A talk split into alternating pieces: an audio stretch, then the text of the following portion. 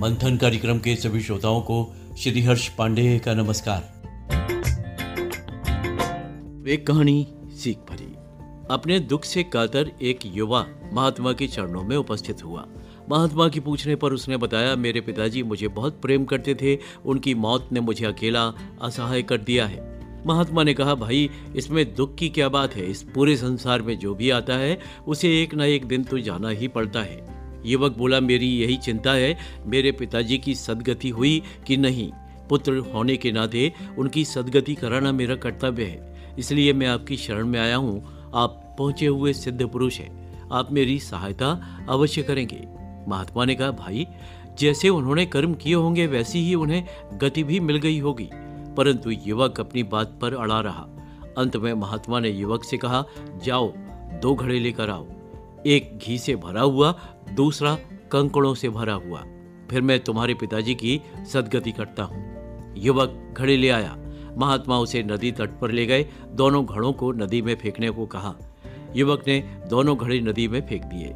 जैसे ही दोनों घड़े टूटे, कंकड़ नदी में समा गए और घी पानी के ऊपर तैरने लगा।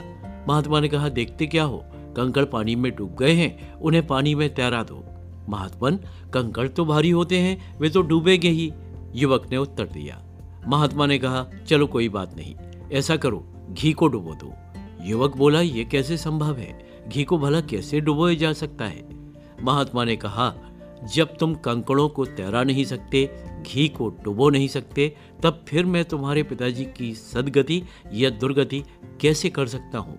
हर व्यक्ति की गति उसी के हाथ में है। अच्छे कर्म पर अच्छी गति, जबकि बुरे कर्म में दुर्गति। अब एक निधि वाक्य, हेरमन कैन का कथन है। सफलता खुशी की कुंजी नहीं है, खुशी सफलता की कुंजी है।